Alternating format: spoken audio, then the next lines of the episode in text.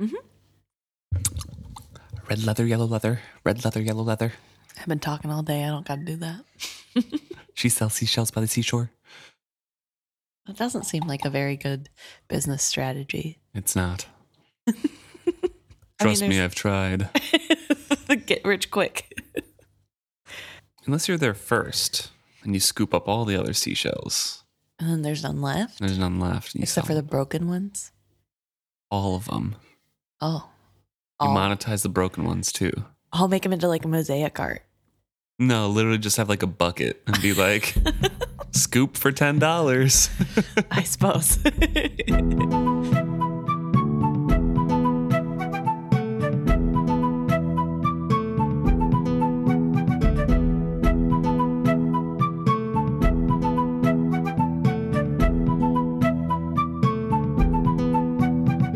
Welcome back to another episode of Is Fitz Happy? I'm Luke. And I'm Emma.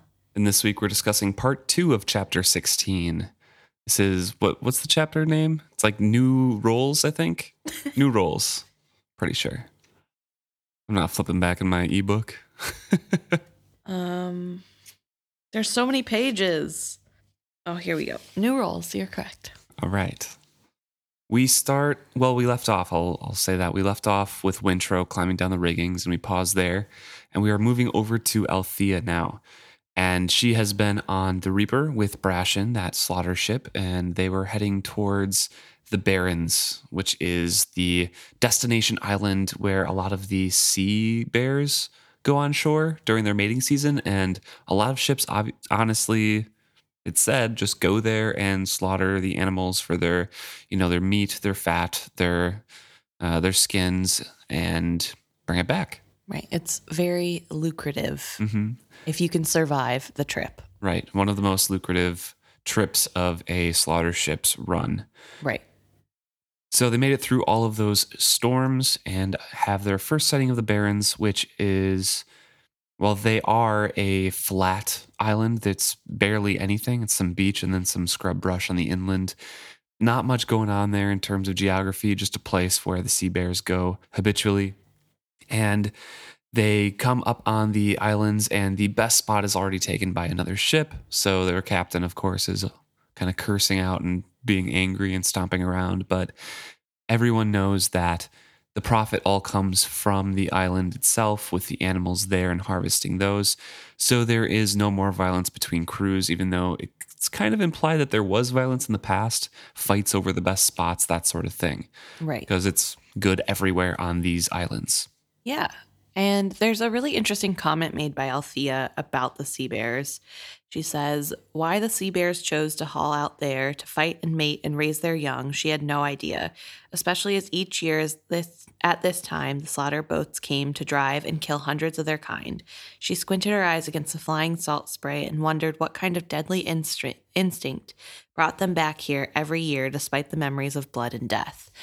And I thought that was really interesting of a descriptor because it made me think about the old traders and their family, that they came back. They come back. The live ship people come back to Bingtown every year, even though they could sail away and be free. That's true. It takes their children every year There's a price to pay.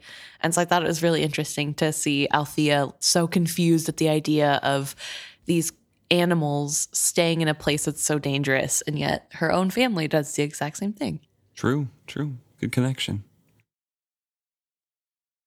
So the hunters and the skinners and everything like that have their chance to shine now. They're kind of rousing from their idleness on board as the members of the sailors are in relative leisure here, relative free time. And I say relative because there's always tasks to be done.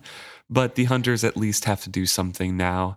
And Althea finds out or relates to us that they had almost killed one of their member in their idleness, at least beaten him up bad enough where he couldn't do anything because they accused him of cheating at cards or dice or whatever gambling thing that they were doing. So they are one down, and she thought that it wouldn't affect them that much, but it turns out she does have to help them. Right. It does affect her. And it is interesting because she talks about how the men that are part of this hunter party are just very loud and crass and not fun to be around. She'd prefer to not have to be around them at all, but she's a ship's boy, so sometimes she has to bring them things. So that's how she knows them before this, and now she is stuck being their ship boy, doing all the little tasks that nobody else really wants to. Yep, so she is called out to join them and just give them whatever help they might need. And she, of course, has to just say, jump to her feet, say, yes, sir, even though she would rather be doing other stuff, like she was in the middle of mending her pants, that sort of thing. Has to drop it all, gets back up, heads out on board and onto the small rowboats that they're sending out, and realizes that Brashen is going to be in charge of the sailors on the shore. And she resolved to give him no reason to notice her. She'd be working with the hunters and skinners anyway. There was no need for their paths to cross. For an instant, she wondered just what her task would be and then shrugged it off as useless curiosity. They'd tell her soon enough. So she is sticking to her guns of just kind of, he'll stay in his lane, I'll stay in mine. Avoid each other. It's fine. Right. In her mind, Brashen has nothing to do with her, and she has nothing to do with Brashen. It's just unfortunate luck that they're on the same ship. Whereas we know that Brashen is keeping a full eye on Althea, and he is very aware of what she's doing at all times. Or trying to be. As much as he can be without drawing attention to the fact that he is giving her special treatment. I don't think he's giving her special treatment at all. He's giving Reller special treatment to keep an eye on her. Right. And he's telling Reller to, like, make sure she doesn't mess up or anything. So technically, Reller is doing the special treatment. Okay, fair enough. So they go onto the rocky beaches. The adult males had already left, meaning the sea bears, beginning the migration back to wherever these creatures wintered. And on the sandy inland plains, Althea knew they would find the younger females in this year's crop of offspring. They would have lingered there, feeding off the late runs of fish and gathering fat and strength before they began their long journeys. So they are going to head inland a bit. They kind of dock, they bring the boats to shore, the sailors get off, and they have their own tasks to help with the packing of all of the animal parts that they're going to be harvesting. But the hunters and the skinners have to head inland to start that. And Althea is with them, carrying all of the stuff that she can, because they don't want to carry it all, and she's just the extra person, basically. Right. They're giving her any duty they don't want to perform themselves. Mm-hmm. And she's kind of confused because they're just strolling along, talking, laughing, and she figured this was going to be kind of, you know, a hunt, a stalk, some sort of silence required, but they come over a rise, and there's just a bunch of sea bears laying there, and they kind of look up at them, but they ignore the humans, and they don't care. And then it's just a slaughter yard. They unload the arrows and the quivers, pass them out, and then the hunters just choose their targets and start. The hunters were businesslike about their killing. As soon as the final arrows were expended, they moved down to reclaim them from the dead beasts, while the skinners came behind them like gore crows to a battle scene. The bulk of the live animals had moved off in annoyance from the struggles and bellows of those struck and dying. They still seemed to feel no panic, only a distaste for the odd antics that had disturbed their rest. The leader of the hunters glanced at Althea in some annoyance. "See what's keeping them with this salt," he barked at her, as if she had known she would have this duty and had neglected it. She scrambled to this command, just as glad to leave the scene of slaughter. The skinners were already at work, stripping the hide from each beast, salvaging tongues, hearts, and livers before rolling the entrails out of the way and leaving the naked, fat and meat creatures on their own hides. The knowledgeable gulls were already coming to the feast. So this is what the sailors were doing on the beach. They were rolling off all of those casks of salt that we had described earlier, I think a couple chapters ago. And that's where they're going to pack all of the delicacies and the things that they're going to bring back to sell. Right. It would have been last episode because did we talk about the salt? Yeah, okay. Well, this is the first chapter where she's been on this ship. So. Makes sense. But yes, they're bringing a lot of salt. They have to be able to keep everything secure and not rotting by the time it gets to where they can sell it. And the faster they can get it in the salt, the more pristine it's going to be. So, of course, there's that frustration there.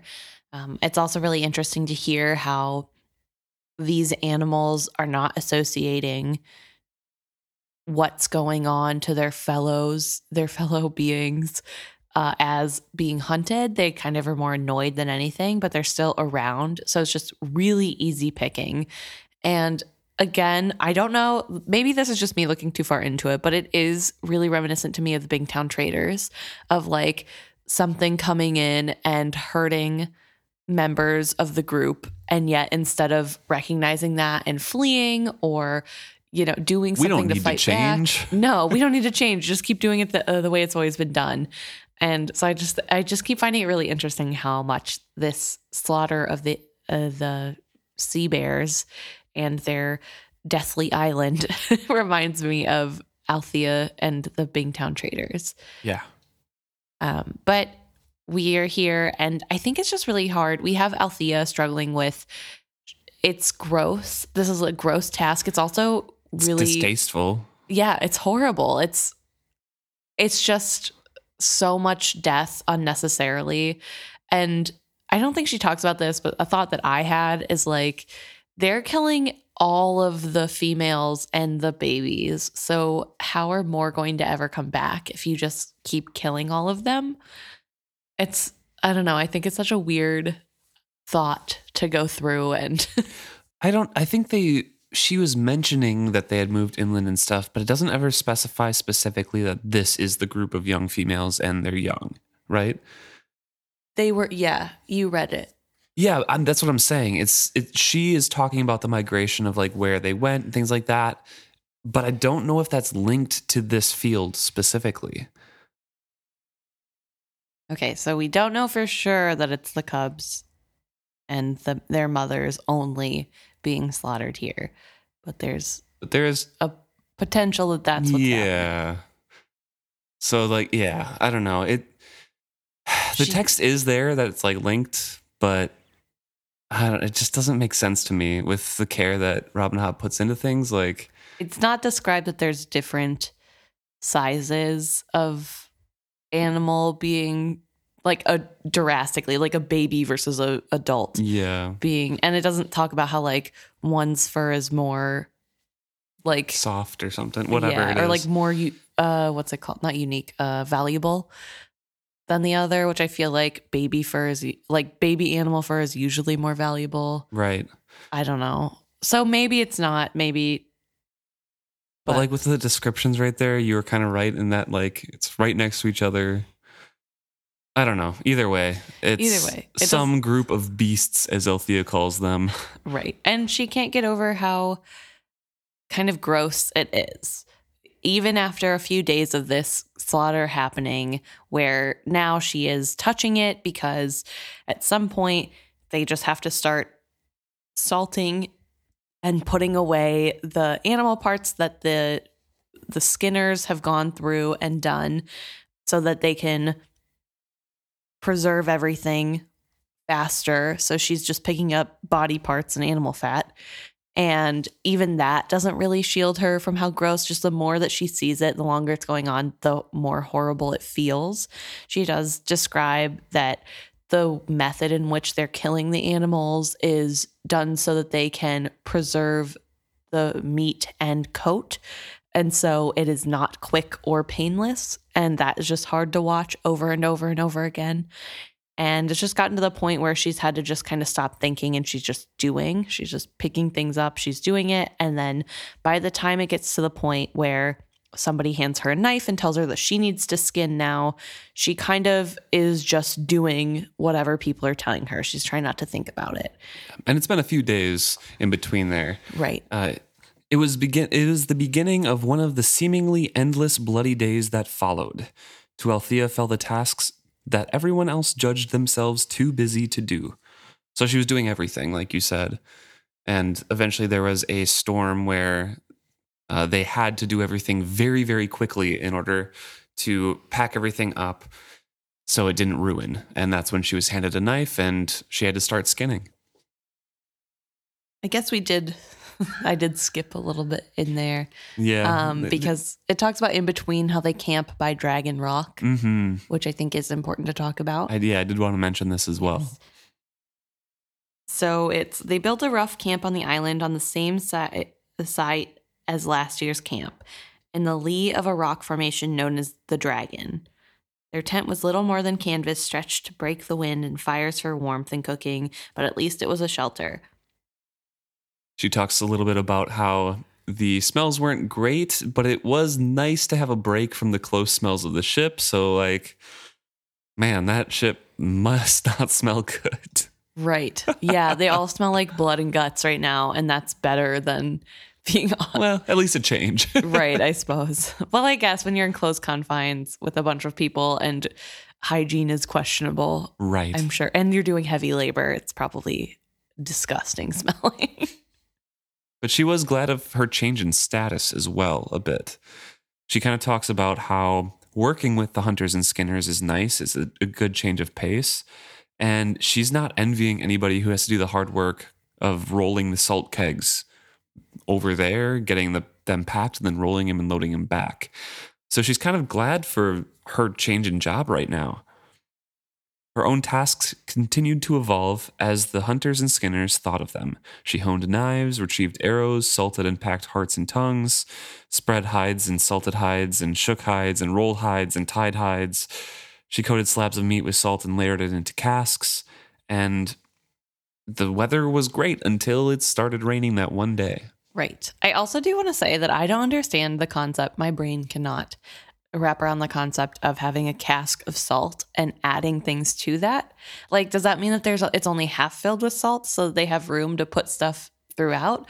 Possibly. Or is it mostly filled with salt? Like, the whole time I'm reading this, like, I know I'm supposed to be focusing on the deeper meanings and like the good juicy bits, but part of me was just like, but then how would you get the salt out to put things in without ruining or like dumping it on the ground? And then you can't use it if it's on the ground. And then, so I spent a very large portion of time trying to figure out how the salt bins work. I would assume that they're mostly filled with salt, so there's a little bit of room, but also it talks about how they have to pack the hides with salt. So I'm assuming they're scooping it out and putting it on product. Right.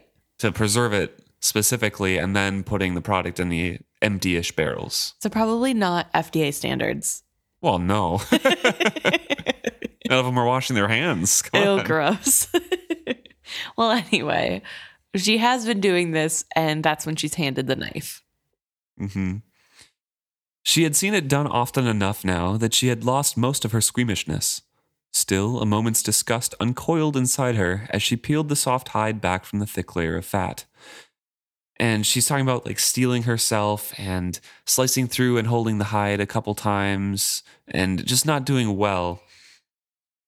But when she relaxed and did not think about what she was doing so much as how to do it well, the next hide came free as simply as if she were peeling a Jamalian orange.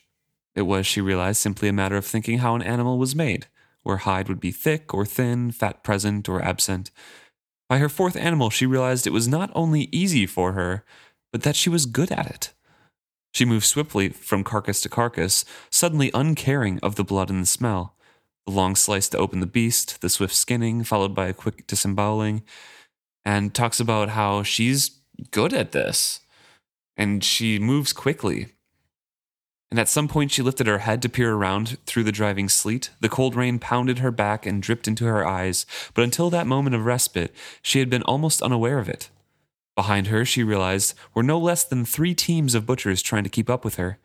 She had left behind her a wide trail of stripped carcasses. In the distance, one of the hunters appeared to be speaking to the maid about something. He made an offhand gesture towards her, and she suddenly knew with certainty that she was the topic of their conversation.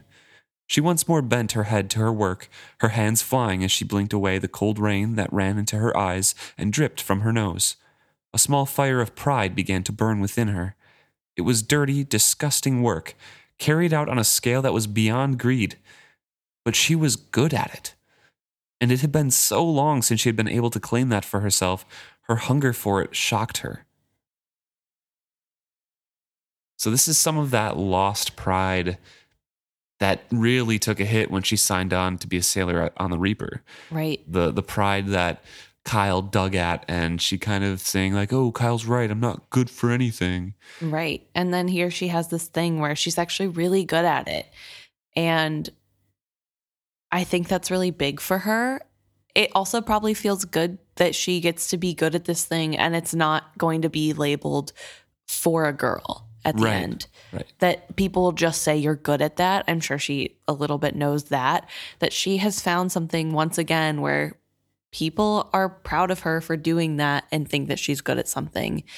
And I think that's really important to Althea. I think that's kind of how she works. She needs that, the positive reinforcement, so to speak, to keep going. Sense of accomplishment. Yes. I think her father had it right in that her punishments can't be heavy-handed because that just defeats the purpose of her learning something. And so seeing that in practice where she's had sort of a heavy-handed punishment of not being appreciated basically over and over again. And here she finally gets to see some recognition. Of course, she's going to be excited and she's going to work harder and do it because, I don't know, it feels really good to be good at something and to be recognized for being good at something, especially when you've had a really long go of not being recognized. True. And when she is finally done with her task, she kind of lifts her head up, notices people are around her moving, packing things. And one of the men writes one of the casks that's right there and meets her eyes, and it is Brashen. She grinned at him. Pretty good, eh? He wiped rain from his own face and then observed quietly. Were I you, I'd do as little as possible to call attention to myself. Your disguise won't withstand a close scrutiny. His rebuke irritated her. Maybe if I get good enough at this, I won't need to be disguised anymore. The look that passed over his face was both incredulous and horrified. He stove in the end of the salt cask and then gestured at her as if he were bidding her to get to work salting hides. But what he said was, did these two-legged animals you crew with suspect for one moment that you were a woman? They'd use you, one and all, with less concern than they give to this slaughter. Valuable as you might be to them as a skinner, they'd see no reason why they couldn't use you as a whore as well. And they would see it that by your being here, you had expected and consented to such use. Something in his low, earnest voice chilled her beyond the rain's touch. There was such certainty in his tone, she could not imagine arguing with it. Instead, she hurried off to meet the man with the hogshead, bearing with her the tongue and heart from her final beast. She continued with this task, keeping her head low as if to keep rain from her eyes, and trying to think of nothing. Nothing. If she had stopped to think about how easy that had become lately, it might have frightened her. So I think this is a really sad interaction because for one moment, Althea forgot about the position she was in, and that's kind of taken away from her by Brashen. He doesn't even say good job. He's not recognizing that she did something well, which, to be fair, he hasn't done for anything that she does. He's not really that kind of person, But we know in his head he's like, she's pretty good at this. Yeah, I'm sure in his brain he's like, wow, this is really good. And it's, I don't know, it's so sad that he has to be so harsh with the reality, quote unquote, that she's living in and how she absolutely cannot tell them that she's a woman. And it's hard because I don't know if he's right or not. There's pretty good indicators that he probably is.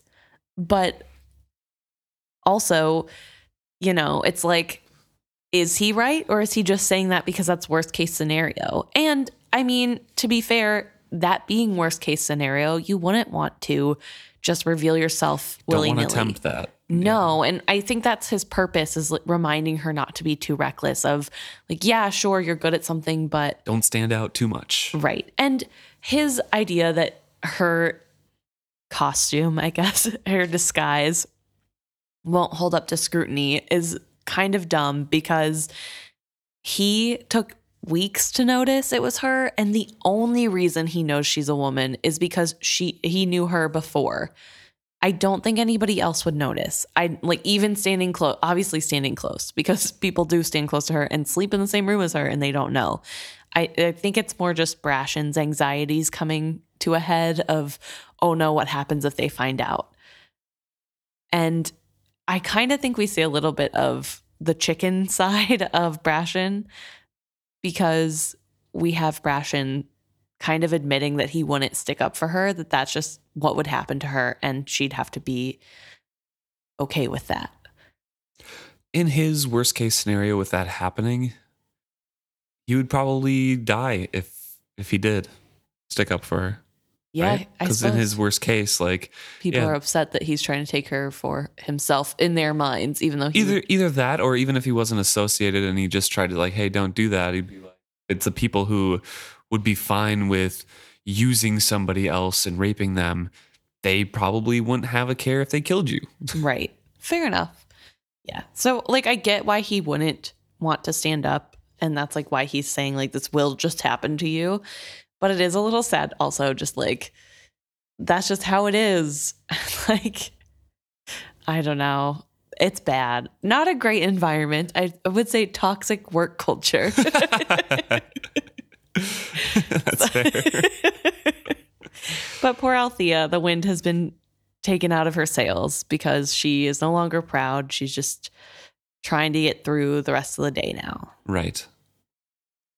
Get back to camp, and with the storm, the lighting and the lightning kind of flashes at the rock formation that they're camping next to, and this is the first time she can see it in awful detail.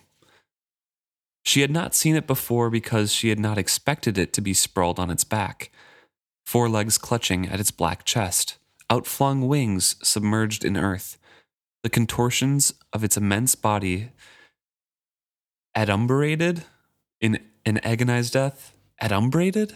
I don't know. Adumbrated and agonized death. Robin Hobb using those words, I don't know. Althea halted on the slight rise that offered her this view and stared in horror. Who would carve such a thing, and why on earth did they camp in its lee? She kind of lets out a breath, and Reller is next to her saying, "Bit unnerving the first time you'd catch it, eh?" She says, "Bit, but for all that, it's just a rock." And he lowers his voice, saying, "You're so sure of that? You ought to climb up on its chest sometime and take a look. That part there, that looks like four legs? They clutch at the stump of an arrow shaft, or what's left of one. No, boy, that's the for-real carcass of a live dragon, brought down when the world was younger than an egg, rotting slow ever since." And Althea, of course, like, no such thing as dragons, and he relates something that he saw off the coast of the Six Duchies a few years back. "I saw dragons, and not just one or two, whole phalanx of them flying like geese in every bright color and shape you can name. And not just one, but once, but twice. There's some as say they brought the serpents, but that ain't true. I'd seen serpents years before that, way down south. Of course, nowadays we see a lot more of them, so folk believe in them. But when you've sailed as long as I and been as far as I, you'll learn that there's a lot of things that are real, but only a few folk have seen them." And she, of course, is again like, "Yeah, stop pulling my leg." And he's actually kind of affronted because genuinely he did see them. And she's like, "Oh, I got to be a little bit more gullible. I'm supposed to be a 14-year-old chips boy." And she says, "Well, the next time if he trotted out a sea tail, she'd be more receptive and make it up to him. After all, he was as close as she had to a friend aboard the Reaper."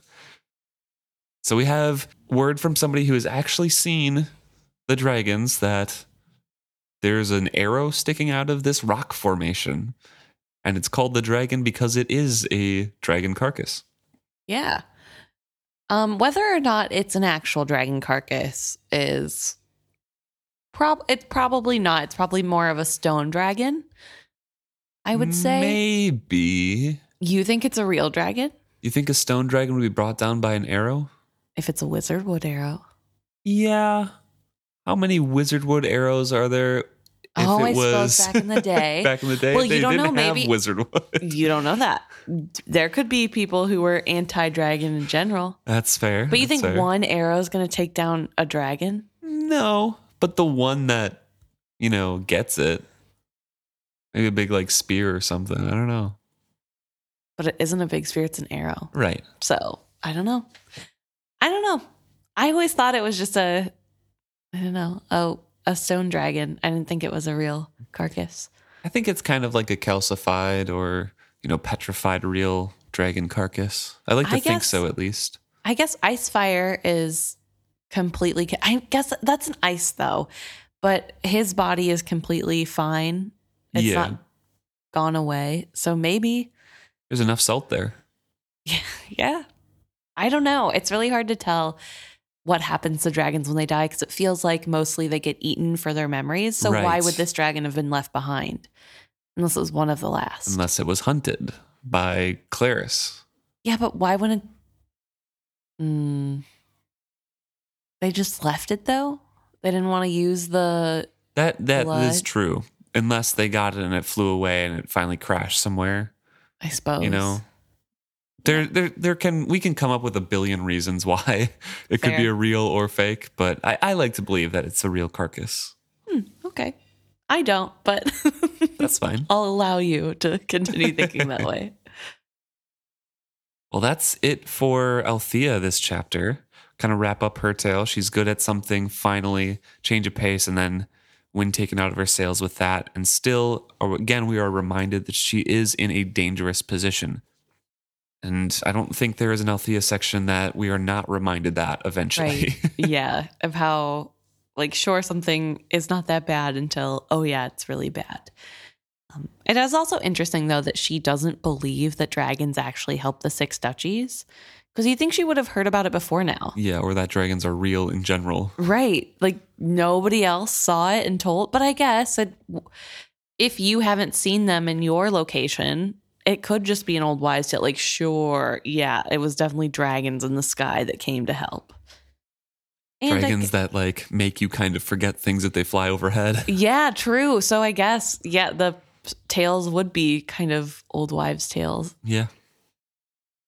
We join back in with Wintrow aboard the Vivacia, again with a little bit of a time skip here. They're making their fourth port. Remember, at the beginning of this journey, I believe there were 7 stops along the way. And this is the fourth one. We've kind of skipped over all of Chalced here. And we are with Wintrow, leaning on the railing beside Vivacia, staring at the white-spired town snugged in the crook of the tiny harbor.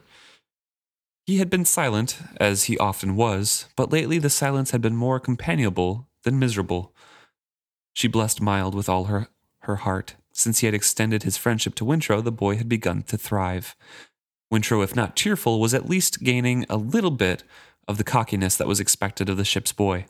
When that post had been Mild's, he had been daring and lively, into mischief when he was not being the ship's jester for anyone who had a spare moment to share with him.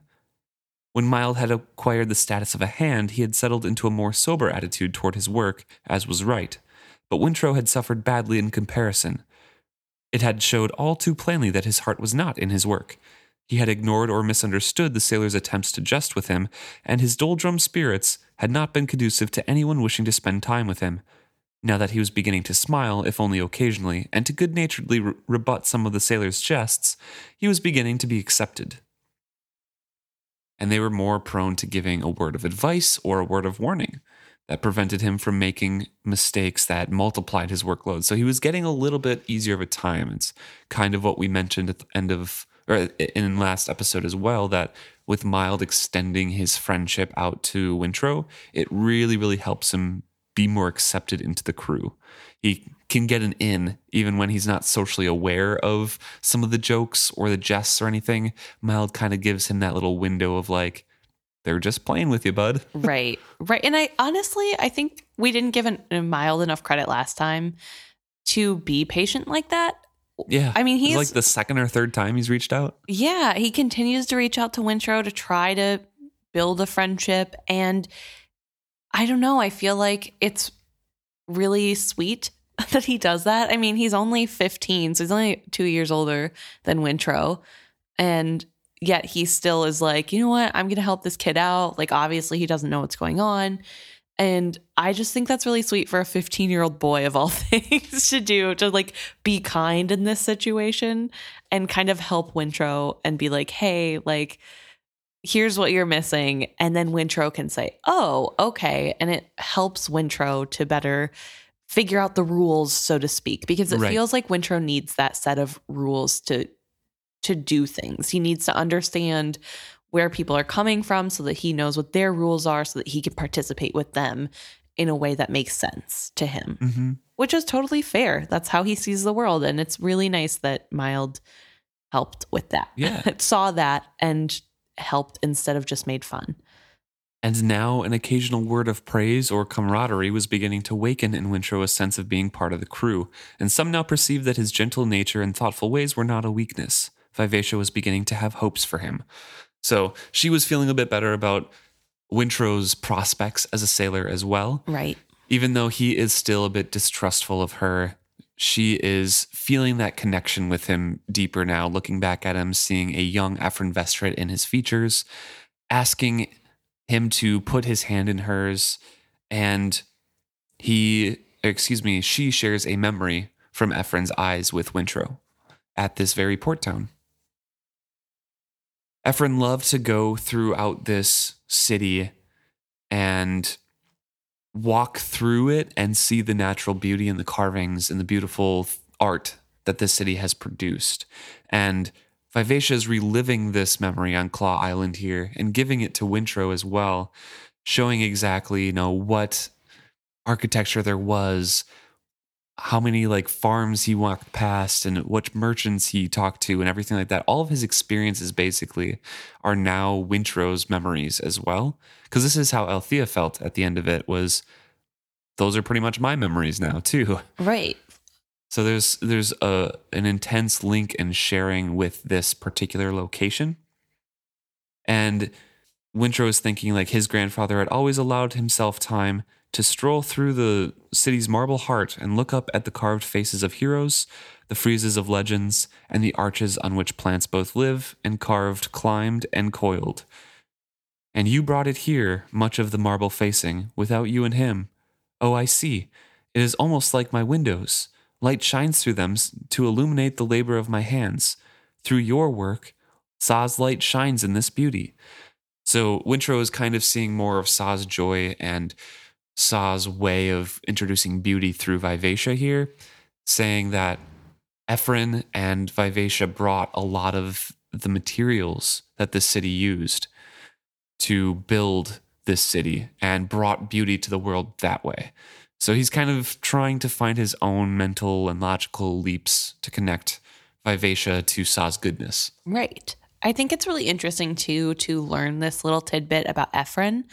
It's a side of him that we haven't gotten to see yet, that he seems to enjoy the arts for art's sake. We do hear a little bit from Ronica's point of view, saying he always talked about that he wanted me to walk through the cities of the beautiful things that no one's ever seen, stuff like that. But yeah, this is very specific. I like to look at beautiful carved things. Right. And I think that does lend itself to showing more likeness between Wintrow and Efren, that there is this sense of you need to stop and smell the roses, that that's what life is about. It's not just hustle and bustle and work. There's also needs to be this time of reflection, of beauty. And so with the words that Wintrow was speaking out loud that I read, Vivacia can feel a moving toward unity that he seemed to value above all else was that what he appreciated here. He did not see the elaborately carved facades of the buildings as works of art to enjoy. Instead, they were an expression of something she could not grasp, a coming together of ship and merchant and trading folk that had resulted in not just physical beauty, but archphoria sa. She did not know the word. She could only reach after the concept. Joy embodied. The best of men and nature coming together in a permanent expression, justification of all Sa had bequeathed so lavishly upon the world. She felt a soaring euphoria in him she had never experienced in any of his other kin, and suddenly recognized that this was what he had missed so hungrily. The priests had taught him to see the world with these eyes, had gently awakened in him a hunger for unadulterated beauty and goodness. He believed his destiny was to pursue goodness, to find and exalt in it in all of its forms, to believe in goodness. She had sought to share and teach. Instead, she had been given and taught. She surprised herself by drawing back from him, breaking the fullness of the contact. This was a thing she needed to consider, and perhaps she needed to be alone to consider it fully. And in that thought, she recognized yet again the full impact Wintrow was having on her. So this is, we can see the depth and the importance of the bond between the two. Wintrow is emotionally mature, which is a great thing for a young ship. Right. But he is young himself, so there are issues there, but it is wonderful that the ship can also learn because she is incredibly young too, even though she has the wealth of knowledge of generations and wants to teach Wintrow about his ancestors and things that she knows that he is in, the world that they're in right now. She still has a ton to learn as well, and that's the give and take there of that bond. Right. And I think this first connection with Wintrow will really temper her for years to come, and that she'll be able to think about Saw and Saw's beauty. She'll probably be the first religious ship. Like, not after sailing with Kennit, probably. Fair.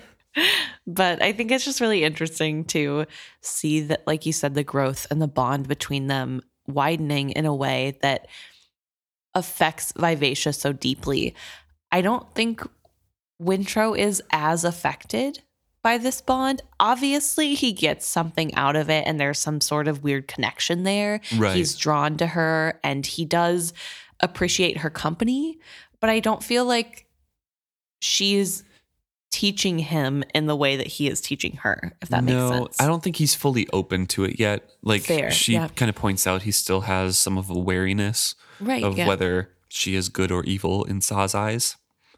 But there is a physical, sharing of the memories, which is teaching him a bit. But I agree with you that I don't think it's as on a deep of level as what Wintrow is showing Vivacia at the moment. Right. And I guess, Wintrow isn't an undying being who will see generations of Vivacia to come.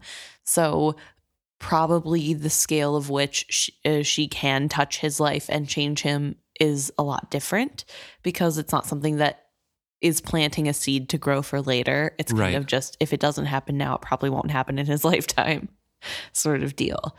Unless he were to stay on her forever, which I don't think he does. Well, they stay together, I guess. Yeah. Yeah. He does sail her. Yeah. Until I think she turns into dragons. Or does she not choose to? I don't remember. I can't remember. I think she chooses not to immediately, but might later or something like that in the last book. I don't really remember. Yeah, I'll have to look that up. But either way, we have this really interesting, this time of introspection for Vivacia, who is normally very outgoing and pushing towards that connection with Wintrow. So this is the first time she's really drawn away from that on her own terms of, you know what, I think I want to think about this alone. Coming into herself as an individual a little bit more, which is nice. But Wintrow, on the other hand, is also, as we've been saying, being accepted as a crew member, and he is given shore time, and he knows this is not from his father nor from Torg, so this is our, as we said we would keep an eye out for, one of the good deeds that Gantry does, the first mate. Right. And it puzzled Wintrow. He knew that the mate had full charge of all the men on board the ship and that only the captain's word was higher, yet he did not think Gantry had even been fully cognizant of his existence. The man had scarcely spoken to him directly at all in the time he had been aboard. Yet his name was called out for the first group of men allowed time ashore, and he found his heart soaring with anticipation. He was not allowed out in Chalced, and this is going to be his first time off the ship, basically, since Bingtown. But he had moments of indecision about what clothes to wear, because he basically has his shore clothes and his priest robe. Right. And it's not just regular shore clothes, it's a sailor's typical shore clothes, right, which marks you as a sailor. So it's bright colored striped shirt and, normal tight breeches. Yeah. Coarse black trousers as cheaply made as his deck clothes.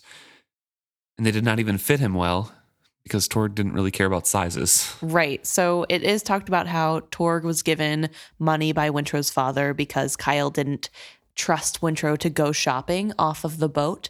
So Torg was put in charge, and Wintrow guesses that based off of the horrible cut of the clothing and also the cheaply made aspect of it, that Torg probably pocketed a lot of the money just for his own use, and now he's left with some hard choices. But he decides ultimately he can't wear his priest robes out. Number one, because the bottom is super frayed and it's been patched over and over again. But number two, he doesn't think it would be right to go into a town dressed as a priest of Saw, because then people would be expecting him to be a priest and they would be treating him like a priest. And that's not what he was there for. So he thought it would be very dishonest. And he would lose what ground he had gained with his fellows if he chose the robe over the sailor's outfit. Right. And as he's dressing in the sailor's outfit, he's telling himself that it was not a denial of his priesthood, but indeed a practical choice, and goes into the explanation, or is convincing himself, like what you said, where it would be dishonest to go amongst them as a priest because he came as a sailor. So resolutely, he set aside the niggling discomfort that perhaps he was making too many compromises lately, that perhaps his morality was becoming too flexible.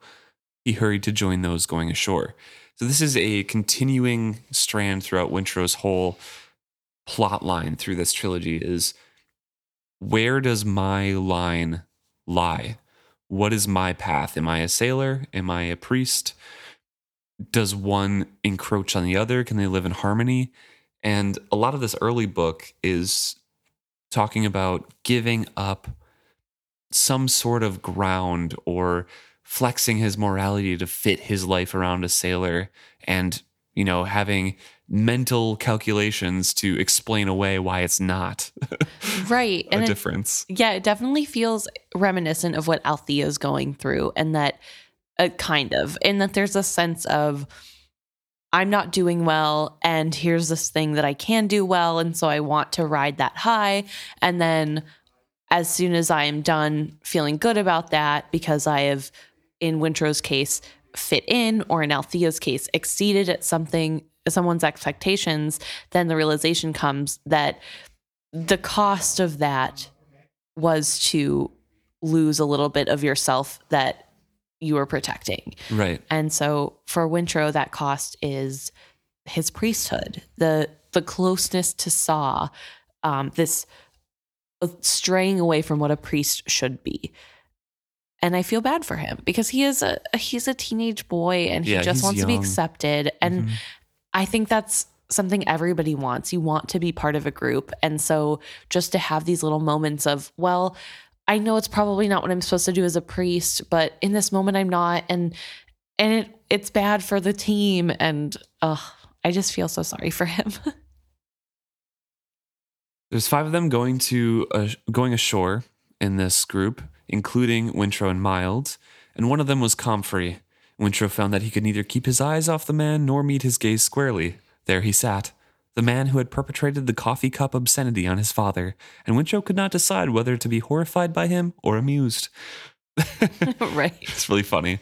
They have some jests, good-natured jests, and Wintrow, despite his embarrassment, found himself grinning as the other men laughed, and he suddenly grasped the good nature behind a great deal of the teasing. So he's getting these realizations of, they're not just making fun of me. They're not trying to be mean.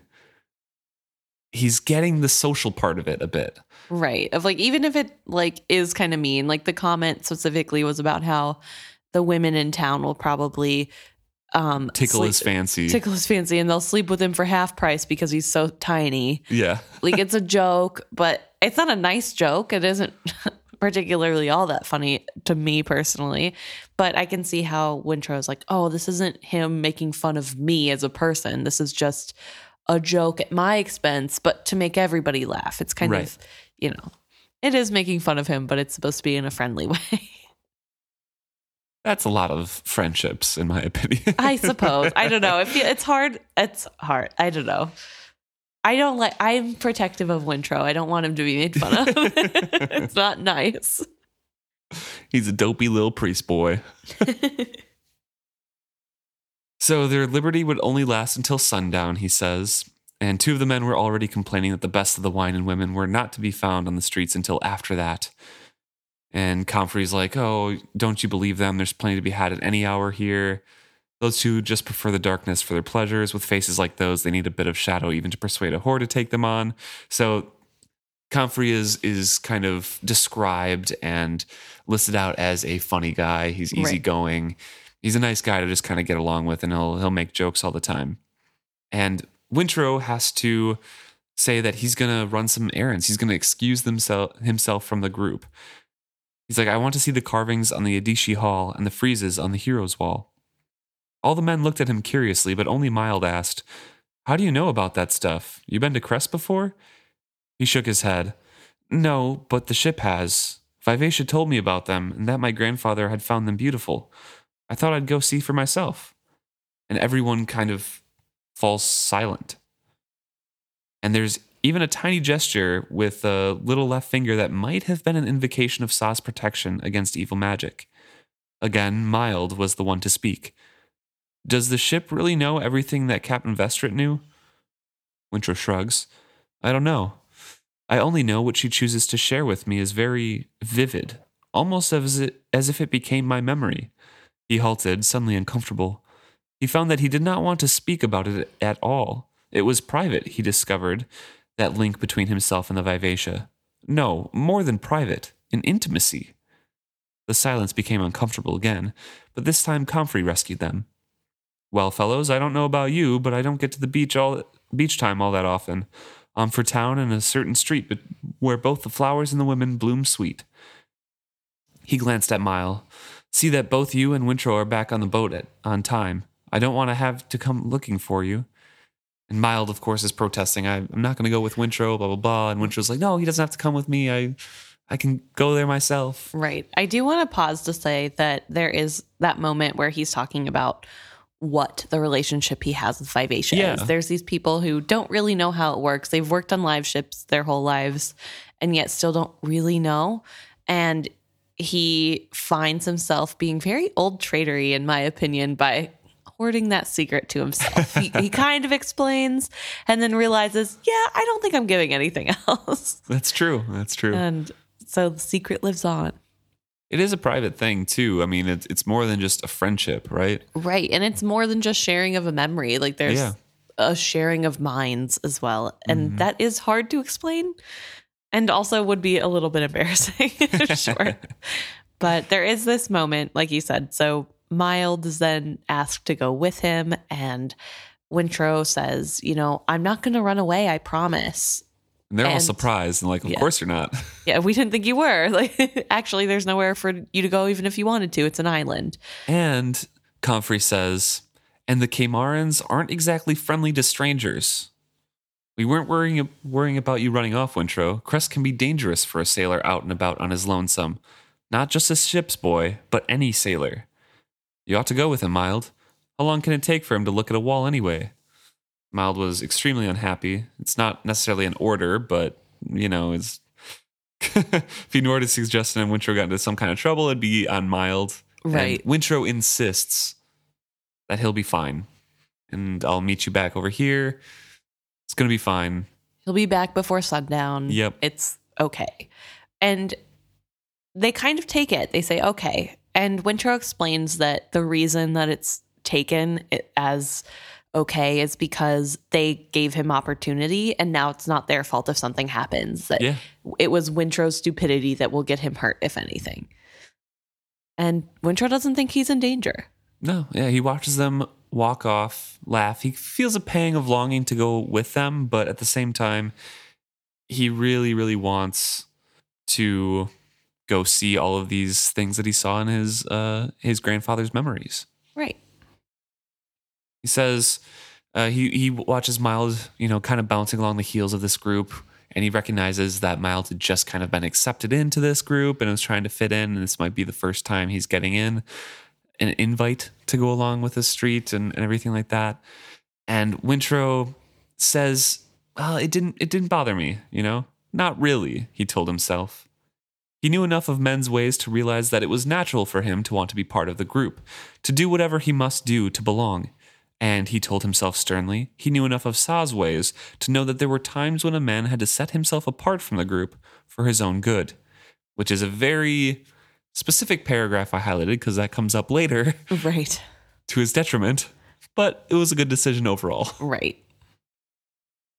says bad enough really that he had not so much as muttered a single word against their afternoon's plans for whoring and drunkenness. He tried to find reasons for that, but knew they were only excuses and set the whole question aside in his mind.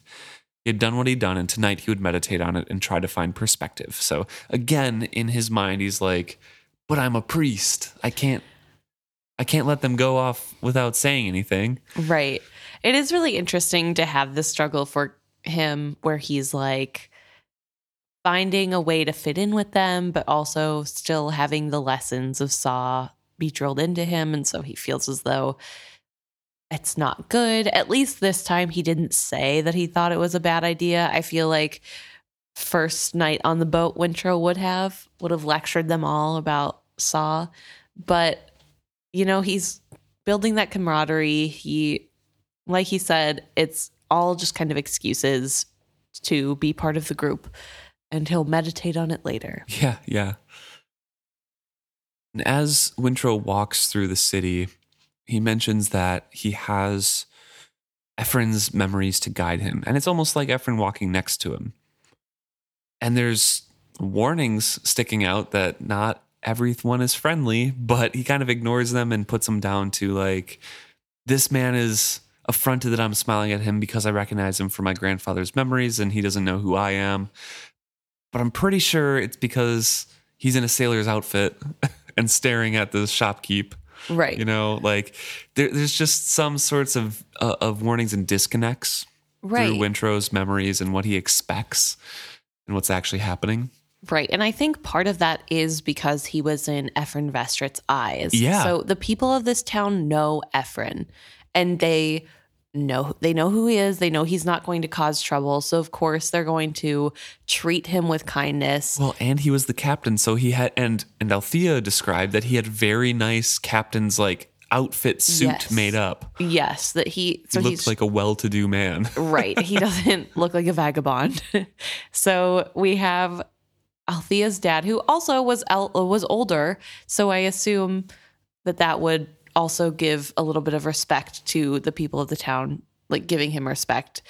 And that's the memories that Wintrow is walking through. So he thinks, of course it's safe because it was safe for his grandfather. I think that's an even bigger disadvantage for him.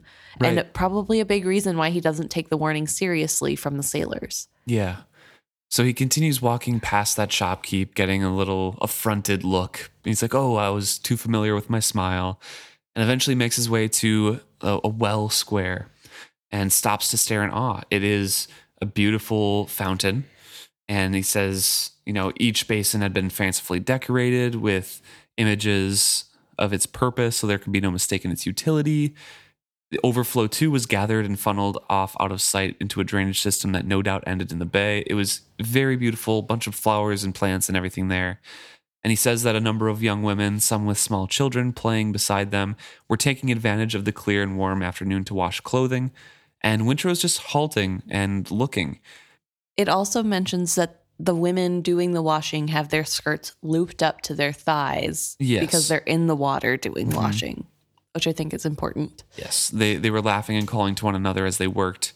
Young mothers sat on the basin's edge, washing clothing and keeping a watchful eye on babes and toddlers. Everything was strewn about, you know, it was just a working scene. And Wintrow says there was something so simple yet so profound about the scene that it nearly brought tears to Wintrow's eyes. Not since he had left the monastery had he seen folks so harmoniously engaged in work and life. The sun shone on the water, and the Kamaran women's smooth hair and gleamed on the wet skin of their arms and legs. He gazed avidly, taking it all in as balm that soothed his roughened spirit. But guards find him and say, "Are you lost?" And obviously, they're seeing this like 13-year-old kid in ill-fitting sailor's clothing, ogling at the women that are just playing in water. Right, where they have dresses that show their legs, and it's not something that a boy should be watching. It's inappropriate. It looks inappropriate. Right. And it's so sad because Wintrow isn't thinking about that at all. It truly to Wintrow is about the beauty of Saw coming together, of the humans and nature. It's all about Saw. Even if he wasn't a sailor, that's still a weird perspective to have, bud. Yeah. Also just a weird place to be a stranger in this town, a man watching a bunch of women play in water. It doesn't look good, even if you're not wearing the sailor suit. So the guards are like, hey, are you lost? The waterfront's down that way. That's where you'll find what you're looking for. He pointed with the truncheon back the way Wintrow had come. What I'm looking for? Wintrow repeated blankly. He looked from one tall man to the other, trying to fathom their hard faces and cold eyes. What had he done to cause offense? I wanted to see the heroes frieze and the carvings on the Adishi Hall. And on the way, the first guard observed with ponderous humor, you thought you might stop off to watch some young women getting wet in a fountain. There seemed nothing he could say. The fountains themselves are objects of beauty, he attempted. And we all know how interested sailors are in objects of beauty. The guard put emphasis on the last three words with heavy sarcasm. Why don't you go buy some objects of beauty down at the Blowing Scarf? Tell them Kentel sent you. Maybe I'll get a commission. And Winch was like, I that's not what I meant, you know? I seriously, I want to take time to see the carvings and everything like that. And I promise I'll be no more trouble. I have to be back in my ship by sundown anyway. I just wanted to look about the town a bit. And the guards are considering for a second. Wintrow thinks they're reconsidering. And he pauses and says, well, we seriously think you ought to get back down to where you belong. Down by the docks is where sailors look about our town. The street for your kind is easy to find. We call it the Sailor's Walk. Plenty there to amuse you. And if you don't head back down that way now, young fellow, I promise you that you will have trouble. With us. He could hear his heart beating, a muffled thunder in his ears. He couldn't decide which emotion was stronger, but when he spoke, it was the anger he heard, not the fear. I'm leaving, he said brusquely. But even if the anger was stronger, it was still hard to turn his back on the men as he walked past them. So, the guards are obviously like, you don't belong here, your kind doesn't belong here. Even if you weren't staring at these women, we would still tell you to go down to the Sailor's Walk and stay there. Right. We don't want sailors in our city. Yeah, it's very much, get out of here, you filthy wharf rat. It's, I don't know. And, you know, Wintrow makes a comment after this of, they were judging my clothes, they're judging me as a sailor, not who I am, and is trying to kind of, I guess, forgive them in that way of like, of course they don't know that I'm a good person. They just know what sailors are like. And he can't really blame him because he also knows what sailors are like. So that kind of helps calm him down a little and feel less angry about the situation. But there is this moment of real, I don't know, he had all this fear and this is now the third instance of something happening that tells him he probably shouldn't be doing this. And yet he continues. He decides that the warning wasn't good enough. This last warning from the guards wasn't good enough. He's going to just go down a side street and try to make his way to where he wants to go anyway. Yep. But he is bereft of his grandpa's guidance now. He doesn't know really where he's going. And he passes by areas that aren't the main drag, we'll say. A young boy trying to sell him smoking herbs, a woman trying to sell herself to him, and she obviously had some diseases, and trying to refuse them courteously, and eventually saying, any way you like, anything you fancy at all. And then he finally had to speak and say, I have no wish to share your body or your disease, and heard with a pang how cruel his honesty sounded. He would have apologized, but she did not give him time, spitting at him before she turned and flounced away. He continued walking, but found that she had frightened him more than the city guards had. He's kind of wandering around. He doesn't know where he's going. It just adds to, like, there's a pristine outer edge to this town. Everything looks beautiful on the outside, but there are all these little things that kind of add up, like, it's not as nice as you think it is, Wintrow. Right. And it's not safe to just be wandering alone in this town. Right. Yeah. But he finally gains the heart of the city proper, and everything is paved, and every building fronted on the street had decoration or design. There were obviously public structures of this area. He walked slowly, letting his eyes linger, and stepped back and saw some of the amazing work that he wanted to see. The stone arches were some of the most amazing work he had ever seen. He came to a small temple of Odava, the serpent god, with the traditional rounded doors in the windows of the sect. He had never especially cared for this particular manifestation of Sa, and had never met a follower of Odava who would admit that the serpent deity was but another facet of Sa's jewel face. Nonetheless, the graceful structure still spoke to him of the divine and the many paths folk trod in seeking it out. So finely was the stone of this building worked that when he set hands upon it, he could scarcely feel the seam of the builder's joining. He stood thus for a time, reaching out, as he had been trained to do, to sense structure and stresses in the building. What he discovered was a powerful unity, almost organic in its harmony. I wanted to read that because, to me, that felt like extending his skill senses into something. And this is, again, with all the uses that Wintrow has been utilizing the skill, it is different than what we've seen so far in the book and in the series, and I think different than pretty much anything else we see, except maybe in the flashbacks of the Elderlings. Right. So this is just another facet that was lost when the Elderlings kind of went away, right? It's kind of two halves of the whole combined in the Elderling magic, and this is one part that Sa's priests kept up, and it's kind of that natural beauty, that art, that construction part of it. Right, yeah. No, and it is really interesting to have him say that he feels a unity with the piece. I really do wonder what that is supposed to mean. If it's just really well crafted, does this mean that anything well crafted feels that way? Is it like specifically religious buildings because this is a temple? Like maybe to him because it is, I mean, it's Wintrow. Right. It's more in tune with any religious, I suppose, building. And also, you know, the followers of Odava definitely don't admit that they're part of Sa, but they are. Yeah. Okay, Wintrow. It's very fun. It very much feels like to, like, if there was a Christian who was like, yeah, basically Buddha is Jesus, but nobody who's a Buddhist would ever admit that. Like, okay. There are religions that insist that all the gods are kind of one deity. Yeah.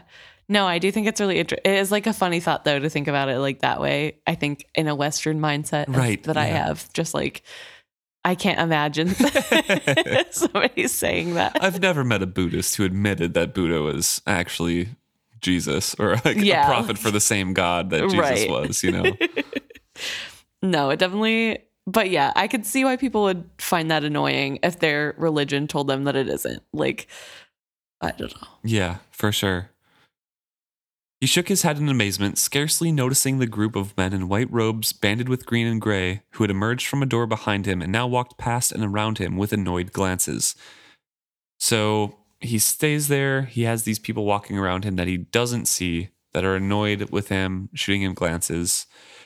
And after a time, he's coming to himself, realizing that the sun is going down. The afternoon is more fleeting than he thought it was, and he had no more time to waste. He had to quickly stop a few people to ask directions to Adishi Hall. And he thanks her, moves on, you know, finally makes his way over to that part. But still, more people are looking at him with odd looks.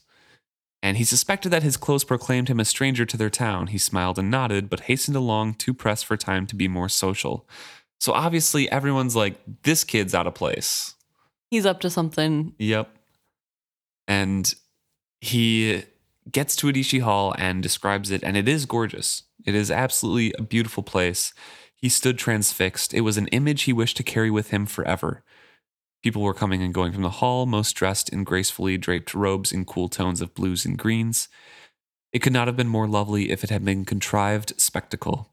He softened the focus of his eyes and took several deep breaths, preparing to absorb the scene before him with complete concentration. So that also seems like a specific technique or something that is kind of captured and like almost like preparing himself for photographic memory. Right. It does feel like a skill thing too, just in that you're relaxing your body and losing focus on your eyes and just like getting ready to open yourself up. I don't know. It's like very clear that there's something skill related to what Wintrow does, especially because before where he was opening himself up to feel the entombment of this Odava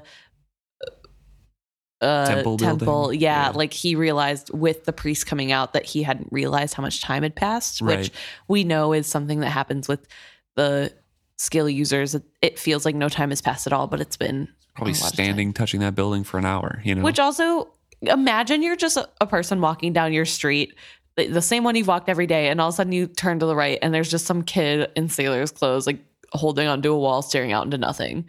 Like that would be really weird. Yeah, Wintrow's a weirdie. Yeah, just a little bit. But a cute weirdie. He's our weirdie. So he prepares to take in this scene, but a heavy hand falls on his shoulder and says, "Sailor boy is lost again." And he gets shoved down by the guards onto the sprawling paving stones. And the older guard looked down at him and shook his head almost regretfully. "I guess we'll have to see him back to where he belongs this time," he observed as the brawny guard advanced on Wintrow.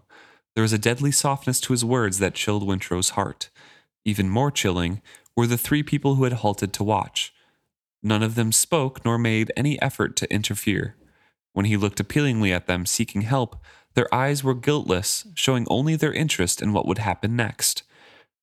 Wintrow, of course, is saying, "I've done no harm. I simply wanted to see Adishi Hall. My grandfather saw it, and we don't welcome waterfront rats coming up our streets and dawdling about staring at folk. Here in Crest, we don't let trouble start."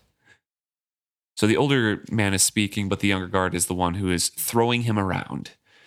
Like literally throwing him. Yep, picking him, throwing him into walls, pushing him into walls, pushing him down, moving him down this street away from everything. Wintrow is kind of trying to tuck into a roll, falling and trying to maintain some momentum so he doesn't get as hurt. Even so, the one paving stone caught him in the short ribs as he did, but at least no bones broke. He's just getting bruised and battered. But again, the guard seizes Wintrow, shook him, and then threw him the general direction of the waterfront. This time he collides with the corner of a building, and the shock is keeping him from getting to his feet very fast. He's getting skinned up, and he starts running away. And the guard, of course, is having fun and just pursuing him. Right. The young guard is having fun pursuing him. And the older guard is still talking. He's kind of lecturing loudly. And Wintrow realizes that it's kind of almost as a shield of like, nothing to see here. Yep. I'm doing my job because he was causing trouble. And kind of reassuring people that they don't need to help because this is right. Yeah, we've nothing against sailors so long as they keep themselves and their vermin to the waterfront where they belong. We tried to be nice to you, boy, just because you're such a pup. If you'd gone to Sailor's Walk, you'd have found it suited you well, I'm sure. Now you're bound for the waterfront anyway. You could have saved all of us a lot of effort and yourself a lot of bruises if you'd only listened. And it's calm reasonableness coming from him in that whole speech. Right. And that's kind of what makes it scary. And I will say, I think it's human nature to be wary of someone who is going against the status quo. So Wintrow staring at people, that's not like polite, right? That's not something that people typically do, is just innocently stare at others. It's probably very off-putting, especially if you're not expecting it. And so I especially think that there's this moment of like, there's some sort of justification on the guard side of like, well, he's weird and he's doing something weird and that's wrong. And we need to protect our city and we're going to have fun doing it by hurting this little kid, which is horrible and not the way people should act. But I think it is a really human thing that a lot of times when you aren't used to somebody's customs, or even if it's not a custom, just people who don't know the social cues that are kind of invisible that others just seem to inherently know, it's hard for people not to like pick up on that and then either make fun of it or just point it out as some like as a way, an excuse to be mean. Right. And that's what we have here, is just this, oh, well, you're not where you're supposed to be and you're staring at all our people. And Wintrow is just trying to not get hurt too badly. Yeah, even protesting Not a sailor. I'm a priest of Sa. The young guard laughed, and the older man shook his head in mock regret for the boy. Oh, that makes you a heretic as well as waterfront scum. Haven't you heard that the followers of Odava have no use for those who would submerge him as but a part of their own god? I was about to tell Flav that you'd had enough, but another knock or two might hasten your enlightenment. And by the way, Flav is the other guard's name, but it's spelled like Flav, like Flava Flav. And I had a hard time in my head not going like Flav. I didn't even notice. I was just like, Flav, okay. That's a name now. But he is grabbed by the collar, and Wintrow shrugs out of the oversized shirt and runs away, and everyone's laughing at him. But he runs away all the way down to the waterfront, and he finds himself eventually into an area that he can only assume is the Sailor's Walk. There's tattoo shops, a cheap chandlery, tavern, another tavern, etc. You know, he finally sphere sprints his way through the city down to the waterfront. Right. And when he finally gets there, he's able to stop and take stock of what has happened to see what kind of injury may have been left to him. It turns out that he is a little scraped up and his face is starting to puff up a little bit from where he hit the building. And it kind of makes him scared for a moment of how far were those guards willing to go? Like, right. What if I hadn't run? If I hadn't run, how far would they have beat me up? Mm-hmm. And it's scary to think about. It would be, especially coming right out of that situation. Yeah. And he thinks of hearing about sailors who had been, quote, roughed up by the city guard, even in Bingtown. Was this what was meant by that? He had always assumed that it happened only to those who were drunk or ill-mannered or in some way offensive. Yet today it had happened to him. Why? Because I was dressed as a sailor, he said quietly to himself. For one ghastly instant, he considered that this might be punishment from Sa for not having worn his priest's robe. He had denied Sa, and as retribution, Sa had denied him his protection. He pushed that unworthy thought away. So children and the superstitious spoke of Sa as if he were nothing but a much larger and more vengeful human rather than the god of all. No, and he thinks about it like, what was the lesson then? And He's meditating a bit. The breath is coming more easily to his lungs. And eventually he's thinking, you know, what should be carried away from this? What is there to be learned? And the thought comes to him. And with great clarity, he sees his own gullibility. He had seen the beauty of the city and interpreted it to mean that folk of beautiful spirit lived there. He had come here expecting to be greeted and welcomed in the light of Sa. So strong had been his prejudgment that he had failed to heed any of the warnings that now glared so plainly. His crewmates had warned him, the city guard's hostility had been a warning, the baleful glances from the townspeople. He had been like an overly friendly child approaching a growling dog. It was his own fault he'd been bitten. And then a wave of desolation sweeps over him, and he becomes sunk in that. It was hopeless. It was all hopeless. He'd never regained his monastery, never returned to the life of meditation. All of this huge depressive thought spiral comes to him. And suddenly he felt young and stupid, gullible in the worst way. A fool, a stupid fool. The pain of this hurt was as real as his bruises. His heart actually felt heavy in his chest. He squeezed his eyes shut to it, wishing he could be somewhere else, be someone else who didn't feel this way. Right. So I think what's so hard about this for Wintrow is, so this horrible thing happened and he uses the techniques that the priest gave him of, you know, looking at the bigger picture. Let's not get upset. Let's think about what are the good outcomes of this? And that's like what lessons that you could have learned. And in that, Wintrow realizes, you know, his gullibility, which I think does stem from the fact that he is a child and has never probably had to be on his own in a place that is scary like that. This is probably his first time truly alone in a city. Before, I'm sure he always had priests with him. It wasn't alone. And we also saw at the beginning, he talked about how if he wore a priest's robe, people would welcome him with open arms. He didn't expect people like the guard to be vehemently against Sa. that just didn't even cross his mind as a possibility. So I think him realizing the situation he's in and just the reality of things, and knowing that while the exercise that he learned from the monastery helped, it just brings back the fact that he isn't there anymore, that it doesn't matter the reflection he's done because he doesn't get to go back to the monastery and continue praying to Sa. Right. He mentions that the worst part of everything is that he has to go back to the ship afterwards. But where else could he go? Stay in the streets of Crest? No. So he picks himself up and eventually wanders his way down to where he thinks Comfrey was describing, the Sailor's Walk, sees some other sailors down there, walks past stalls of, you know, cheap charms that probably don't do anything, but everyone is advertising and pities people who buy them.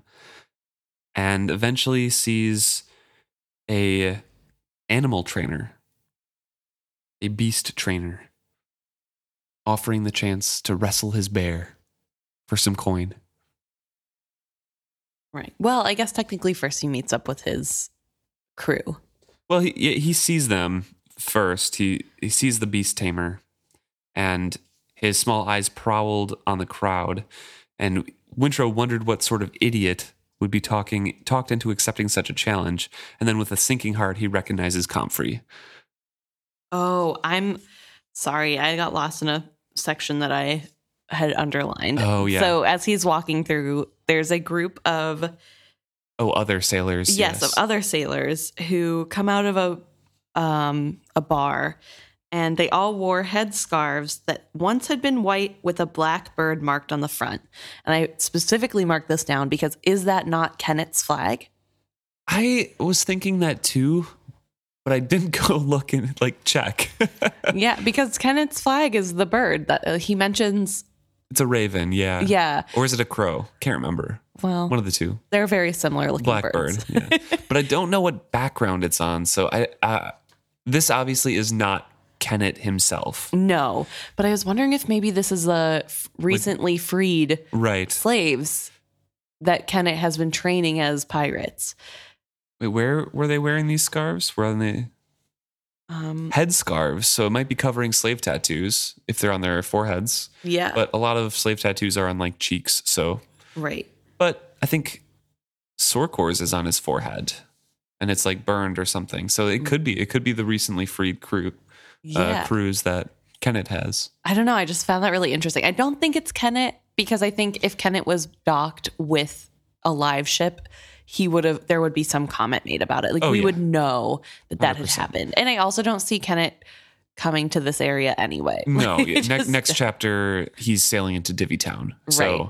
So maybe not. Whatever. But I did think it was really interesting that I'm pretty sure that this is his symbol. And it is, time has passed since he freed the first group of slaves. Yes. So this really could be. In the next one, actually, it says that he has 4 other ships now. Yeah. So it could be, or it could just be people who support his general life could choices be. Yeah. Who knows, but I just found that a really interesting detail. And these people interact with Wintrow, and because he's all scuffed up and he doesn't have a shirt, they make a joke that the woman didn't want him or something and took a shirt too or something. Yeah, but the one reason I think that, or at least that's leaning me away from one of Kennet's crew, is because they're pirates. Why would they brush up and be in a ship on a dock in a respectable island, right? Well, hear me out. This is near Chalced, and Kennit trades with Chalcedian merchants with stolen goods, right? I don't think it's near Chalced. I think they've sailed, because Chalced is north from Bingtown. They went to Chalced first, and then they sailed back down towards Jamalia. Why would they do that? Because... I don't know. That's what the thing is, though. That's what their plan was. They had to sell their other things, right? Right, but why would you go up to Chalced and then turn around, go right past Bingtown again to go up? Is that where? Jamalia is south from Bingtown. Chalced is north, because it's north to south. It's 6 duchies, Chalced, Kershore and Bingtown, and then Jamalia is south of that. From my head memory, my head map. Jamalia's on the other side of the Pirate Isles. So does that mean that you have to go from Bingtown down past the Pirate Isles to Jamalia? Yes, that's why the Pirate Isles are very lucrative, because all of the merchant ships from Jamalia and the slave ships from Jamalia to Chalced are all going to be going through the Pirate Isles. That's like that main channel there. That's why it's the most important thing to Kennit to control. Chalced is not marked on the map on the front of the book, so I can't tell where Chalced is. I'm probably 95% positive it is north of there. Mm. Okay. That just seems like a weird choice to me personally to go that route, but they had those cargoes, right, that they needed to sell yet. That Althea was. It was like, the Comfrey nuts or whatever. The Comfrey nuts, yeah. But they would have sold it all in one go, right? They wouldn't go to multiple ports to sell. Yeah, I'm not sure, but either way, I know. I don't think they're as close to Chalced anymore. Right. Which is to say that the crew of recently freed sailors could be taking their freedom and being like, we're not going to pirate yet. We're going to sail around like we're merchants and take some, eye up some people or whatever. Right.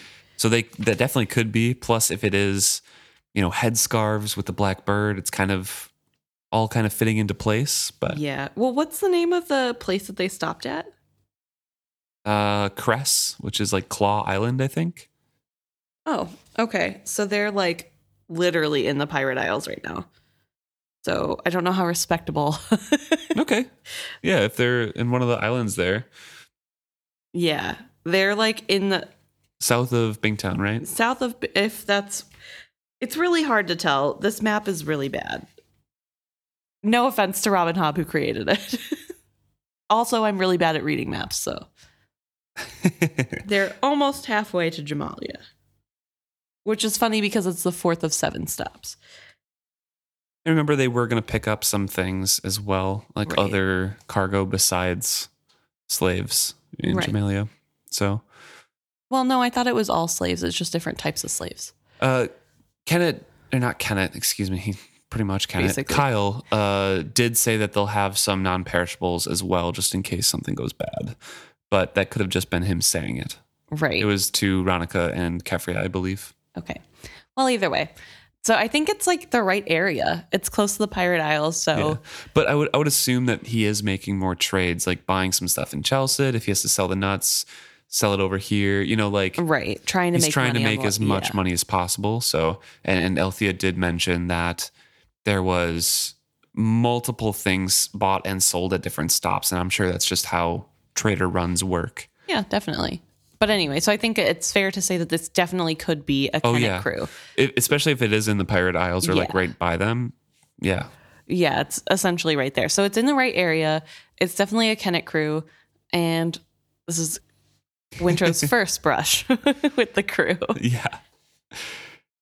So he does find Comfrey looking and talking to the beast tamer with the bear, the trained bear. And he was tempted to walk on by and look for Mild, and then he recognized Mild amongst those placing bets. With a sigh, he went to join them. Mild recognized him with a grin of delight as he approached. Hey, come on, you're in luck. Comfrey's going to wrestle the bear. Put your money down and you can double it. He leaned closer to Wintrow. It's a sure thing. We just saw a man win. All he had to do was get up on the bear's back, and the bear gave up right away. The Beastmaster didn't want to let anyone wrestle him after that, but Comfrey insisted. And then Mild, after a little bit, says, like, oh, hey, what happened to your shirt? And Wintrow says, I lost it wrestling with the city guards, trying to make a joke about it. And he was a bit hurt at how easily Mild accepted his words until he noticed the tang of the other boy's breath. A moment later, he saw him shift something about in his lower lip. Cindin. The focus of his eyes quivered with the stimulant. Wintrow felt uneasy for him. The drug was forbidden aboard ship. If he even came aboard still intoxicated, he'd be in trouble. The rash optimism it gave a man did not make him a prudent sailor. Wintrow thought he should say something, suggest caution to him somehow, but could find no words. I just wanted to let you know that I'll be waiting for you back at the boat. I finished my sightseeing and I'm headed there now. And Mild convinces him to stay, saying, "Oh, the bear's tired. He's already wrestled half a dozen times." And Wintrow's like, "Oh, and the last man won." And Miles like, yeah, just put money down. It's easy money. Yeah. And of course, it's a bear, so no, it's not. Right. So Wintrow sees that this is probably a trick, that there is no way that one person can beat a bear that easily. And it's a little suspicious that the bear had never lost, and then the one time it did, he had now suddenly the guy's convinced to let his bear fight one more time. It's not great. And poor Wintrow is just kind of like, well, I guess I'm here. Yeah. And then we have Mild, who is indulging in Cindin, which is horrible and probably encouraged by this new crew. And it makes me think he's the only one that has it, though. That we know of. Of the group that he mentions, which is just him, Mild, and Comfrey. Right. But we don't know if the other crew has it or not. But it's a sailor's walk. I'm sure there's tons of it. Right. But so it's really frustrating because we know Efren Vestrit had a no tolerance policy. And I think that's what Wintrow is referring to, that you're not supposed to have it aboard. And Kyle too. I guess we've never heard Kyle specifically say no drugs. Wintrow doesn't really know about Efren's rules unless it would be through Vivacia. So right. I think he's talking specifically about Kyle's rules because he says if Mild even went back on slightly intoxicated, he'd be in trouble. Well, I was wondering if maybe that came because he has been sharing memories with Vivacia, and so that knowledge is just there. Could be, but I felt this is more of Wintrow is present and this is what the rules are and everyone kind of knows them. Sort of thing. That's what it felt to me like. It didn't feel like an intrusive thought in any way. Well, it doesn't have to be intrusive, right? If that's just something he learned through osmosis, then that'd be why. Yeah, just in the rest of the chapter when he's talking about Efren Vestrit's memories and things, he specifically identifies that and can tell when it's using his grandfather's memories to find the way, and then it's now I don't have them. Now I have to do this. So it feels I don't know, to me in the chapter, it feels like Wintrow can differentiate between the two. Okay. I mean, I would argue that the reason that he can sense that is because in that moment, he's going to a city he's never gone to before and he knows the direction and he's recognizing strangers. Whereas this is just a rule for a ship in a split moment. This isn't actively seeking out. So you think Kyle definitely has a lenient policy towards drugs? I think a lot more of Kyle's sailors do drugs than Efren Vestrit's. What are you basing that off of? Off of the ships, the old ships boy, first chance he gets, taking drugs. Hey, that was from Efren Vestrit's crew. Yeah, but he also is now hanging out with all the adults, and they're I don't know. Maybe it's something. Maybe it is a rule. Just everybody has that rule. Kyle is a druggie. And he is the gateway to it. I don't think he's a druggie. I just don't think he'd be smart enough to talk about it. Be like, hey, don't be under the influence on my boat, and check. You know what I mean? Efren Vestrit feels like the kind of guy who sniffs the breath of all of his sailors when they come back on board to be like, "Did you do Cindin? I can smell it." And I feel like Kyle's you guys seem just mostly drunk. I'm going to take it at that. You know what I mean? That, that's the vibes I get.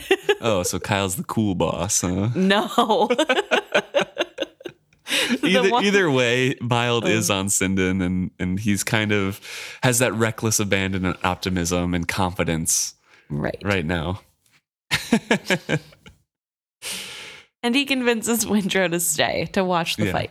And of course, Comfrey, within seconds, loses because it's a bear and this is a scam. And he's thrown to the ground and he can't really stand up. He's slow to get up and everyone's booing because everyone bet money on Comfrey.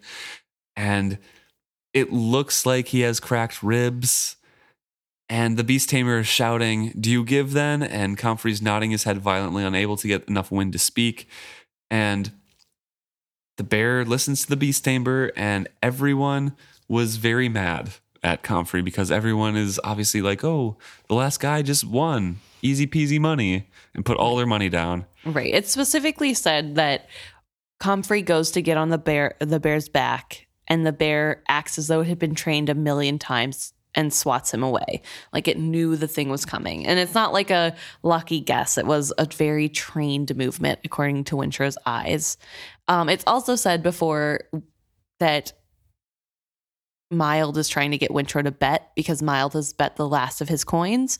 And Wintrow has to say, hey, I actually don't have any money, so I can't. And that's how he gets out of that. But Comfrey does lose. And again, there's probably a lot of people who bet the last of their coins because they thought it was so sure. So people are upset. And, you know, Wintrow's like, hey, let's go get him. And nobody really wants to help him up. So Wintrow, being the good-natured person he is, decides to help. Yeah, and meanwhile, Torg is in the crowd as well, that Wintrow notices, shouting out, Comfrey, you dumbass, can't even get past a hobbled bear, because the bear has like some shackles on its hind feet, which animal cruelty much, you know? Right. Well, Wintrow does mention that the bear is moving kind of slowly. Yeah. And so everyone is commiserating amongst themselves about all the money that they lost. And like you said, Wintrow goes to kind of help Wintrow up, or help Comfrey up a little bit, and all the other sailors, because it's not just Vivacia sailors, are kind of muttering because Comfrey from the Vivacia lost them all their money. So he says to Wintrow, I nearly had him. Damn near had him. Lost everything I'd won earlier. Well, I'm broke now. Damn, if I had just been a bit faster. He coughed again and then belched beerily. I nearly won. I don't think so, Wintrow said quietly, more to himself than to Comfrey, but the man heard him. No, really, I almost had him, lad. If I'd been a bit smaller, a bit quicker, we'd all have been gone back to the ship with fat pockets. I don't think so, Wintrow rejoined. To comfort him, he added, I think it was rigged. I think the man that won was in league with the bear man. And he says the whole scam, like, he was trained, he was there just to show that, yeah, you can win. And then the man goes off, and everybody else is going to lose, betting all their money. And Comfrey is like, it's not to... Wintrow's trying to comfort Comfrey here. Right. And Comfrey's like, hey, that was a scam. Yeah, you cheated. Everybody's like, hey, wait a minute. Like, it's really hard because clearly Wintrow's a little bit more intelligent than the men. Or a little less intoxicated. Yes. Yeah. I mean, he is kind of just pointing out the obvious. To be fair, if you're not expecting a scam and you're just watching a bear fight, it would be really fun to see a man best a bear. You know what I mean? Like, I'm sure you get caught up in the, oh my gosh, it is possible. And then you're not even thinking, you're just putting your money down. Right. Yeah. And then all of a sudden it's like, oh, actually, that was a really horrible idea. It's easy to see how they got swept away in the moment. And now sober Wintrow is here to explain what happened. And instead of leaving it alone, like, oh, lesson learned, they've decided it's cheating and they need to try again. Right. Which I think comes back to the, maybe they're not as smart as Wintrow, because if it was cheating the first time, there is no way to win. Like, there's not, it doesn't magically become less cheating because you pointed out that he cheated. Like, you're still not going to be able to win. And the beast tamer is like fighting back against all these accusations. Like, of course it wasn't rigged, you know? How could it be rigged? You saw the man, you saw the bear.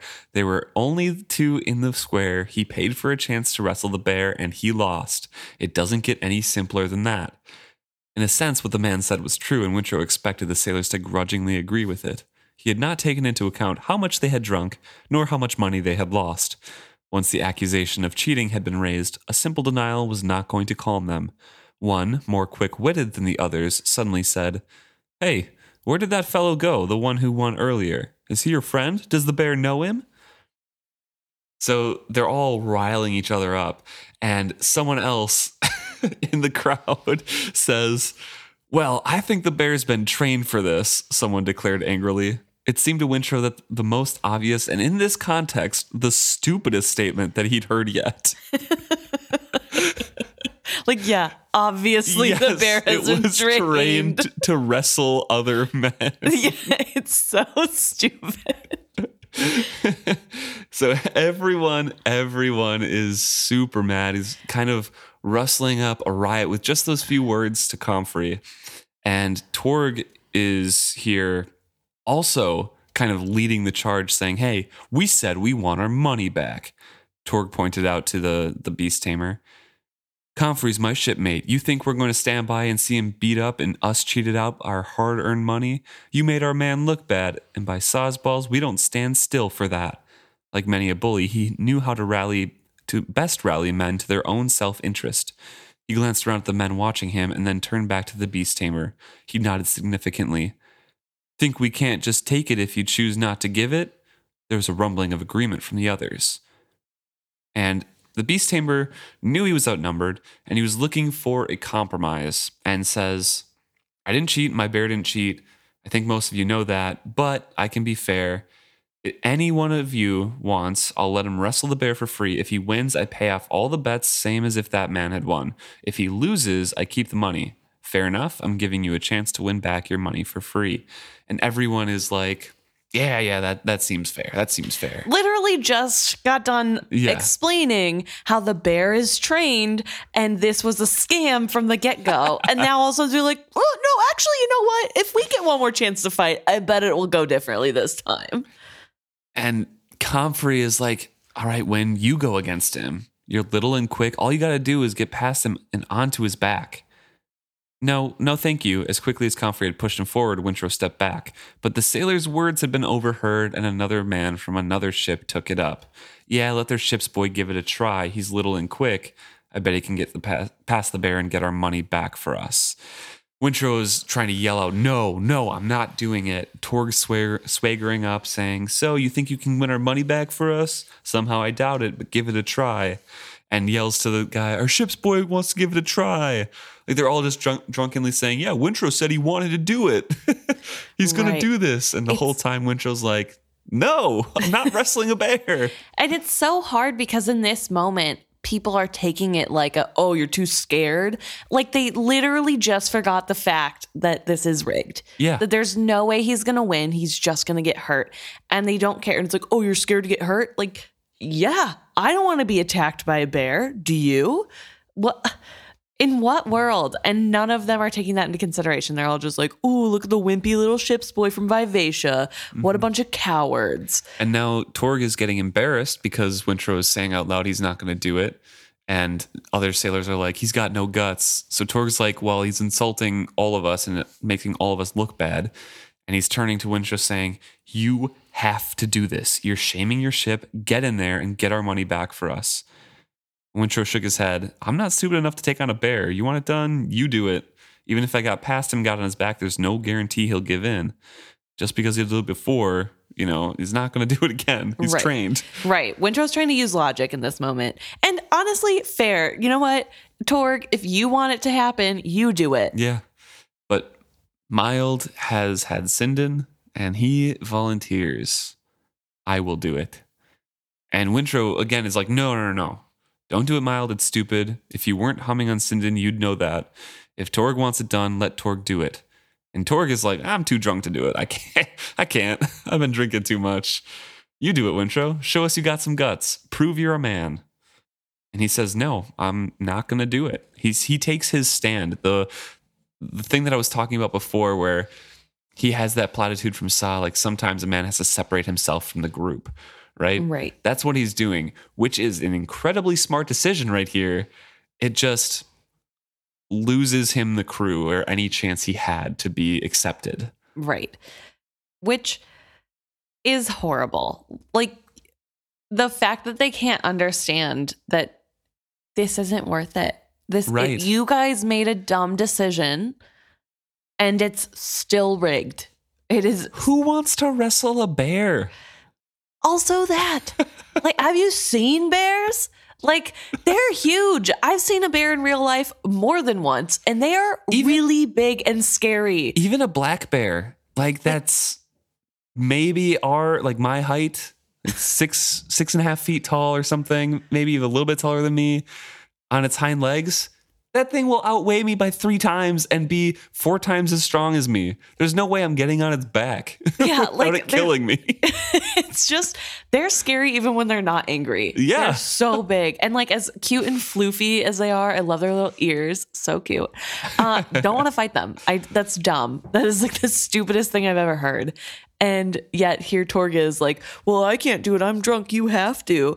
The whole like toxic culture of sailors where you have to prove yourself and you have to do dumb stuff and hurt yourself on purpose, knowing it's bad or else you're not a real man, is just horrible. And poor Wintrow is just doing what's right. And poor Mild is mistakenly trying to fix the problem by putting himself in a lot of danger. Yeah. And Wintrow is still trying to get Mild to not do it. And people are making unflattering remarks about the Vivacious crew and everything like that. And Wintrow's still kind of saying, hey, Mild, don't do this. And Torg gives him a savage shake saying, shut up. He belched. Shut up, he repeated more clearly. Mild ain't afraid. He can do it if he wants. Or do you want to do it? Hurry up, decide. One of you has got to win our money back. We're nearly out of time. Because the Beast Tamer's like, oh, he's not going to do it? I'll take all your money then. So Wintrow's remarking, like, why did it come down to this between Mild and me getting into a square with a bear to win back someone else's money in a rigged game? It was preposterous. And no one else was on his side. So Mild just jumps in. He says, me. He jumps in, and it kind of does that flash forward thing that Robin Hobb does and says, later Wintrow wondered if the Beast Tamer was aggravating the bear the whole time because the bear didn't lumber toward Mild, nor mince forward on its hobbled legs. Instead, he lunged on all fours for the boy, slamming his huge head against him and then gripping him with his huge paws. The bear reared up with Mild yelling and struggling in his grasp. Blunted or not, his claws shredded the young sailor's shirt until a shout from his owner made him throw the boy aside. Mild landed hard outside the bear's square. Get up, someone yelled, but Mild did not. Even the bear's owner looked rattled at the violence of it. He grabbed the chain, tugged hard on to convince the animal he had control of it. It's over, he declared. You saw it all. It was fair. The bear won. Boy's out of bounds. Money is mine. Some grumbles, but no one challenged him as he trudged off. And people are still upset at Vivacious crew, saying gutless, a lot of them. And Mild is extremely, extremely injured here. His mouth was half open. He was drawing in dust with every breath. He had landed so hard, chest first, it would be a miracle if his ribs were not at least cracked. We've got to get him back to the ship, he said, and glanced up at Comfrey. Comfrey looked down at him with disgust. Then he looked away as if he were not there. Come on, boys, time to get back to the ship. Heedless of any injuries Mild might have had, he seized the lad by his arm and dragged him upright. When Mild sagged like a rag doll, he scooped up the boy and flung him over his shoulder. The 2 other sailors from the Vivacious crew trailed after him. None of them deigned to notice Wintrow's existence. It wasn't my fault, Wintrow declared aloud, but somehow he wondered if it was. Was so, Torg pointed out. You knew he was full of Cindin. You shouldn't have been in there, but he had to go because you were too much of the coward. Well, Torg grinned with satisfaction. Now they all know you for what you are, boy. Before it was just me that knew you were a water-ass coward you were. He spat and walked away. And Wintrow's just left sitting there in that square. He knew he had done the right thing and made the right choices, but a terrible sense of lost chance was welling up in him. He suspected he had just lost his opportunity to be accepted as part of the Vivacious crew, to be considered a man among men. He glanced up at the westering sun and then hastened to catch up with the men who now despised him. So that's his chance, but it was the right decision. There was no good decision there either way. Everyone is drunk and on drugs, egging each other on, trying to win back money that they lost because they're betting on a stupid rigged game that none of them could see was rigged. Right. And then someone had the audacity to say, I think this bear is trained. What? Oh my gosh. Yeah. I think the worst part to me is that they all, for one split moment, were like, yeah, wait a second. This bear is trained. This is rigged. And then a second later, like, fight him, it's more fair that way. And like, it makes... You just gotta be smaller. Yeah, and like, somehow it's Vivacia's crew's fault for not going in. Like, why don't they do it then? If it's so, you know what I mean? Like, right. Why is it on Vivacia's crew? Like, I get that Vivacia's crew lost last, but like, why does that crew have to be the one to fix it? You guys are the ones who lost money. You do it. Drunken Mob latching onto an idea. Wintrow was volunteered, and everyone's like, yeah, they got to fix it. Try the ship's boy. And then nobody else. It's just so stupid. The whole thing is bad. And poor Mild. I just like, Mild let the peer pressure win. He decided to go, and Mild could have just not volunteered, honestly. Yeah, he could not have. But also, I don't even think it's the peer pressure or like trying to, you know, I think it's the Cindin that was just like, I can definitely do this. Everyone's saying you got to be smaller and quicker. I'm that. I can do that. I don't know. I feel like it's also peer pressure because he's hearing people disparage the Vivacia. Right. Yeah. Yeah. I think that's that the pressure. Too. Yeah. Yeah. Of like, oh, I don't want them to talk bad about my ship, and Wintrow's not doing it, so I'll do it. Yeah. And that's probably fair. Also came from a spot of trying to help Wintrow out, mm-hmm. and it massively backfired. It's not good. No. Now he is despised, pretty much. Right. And that's where we leave Wintrow off on the.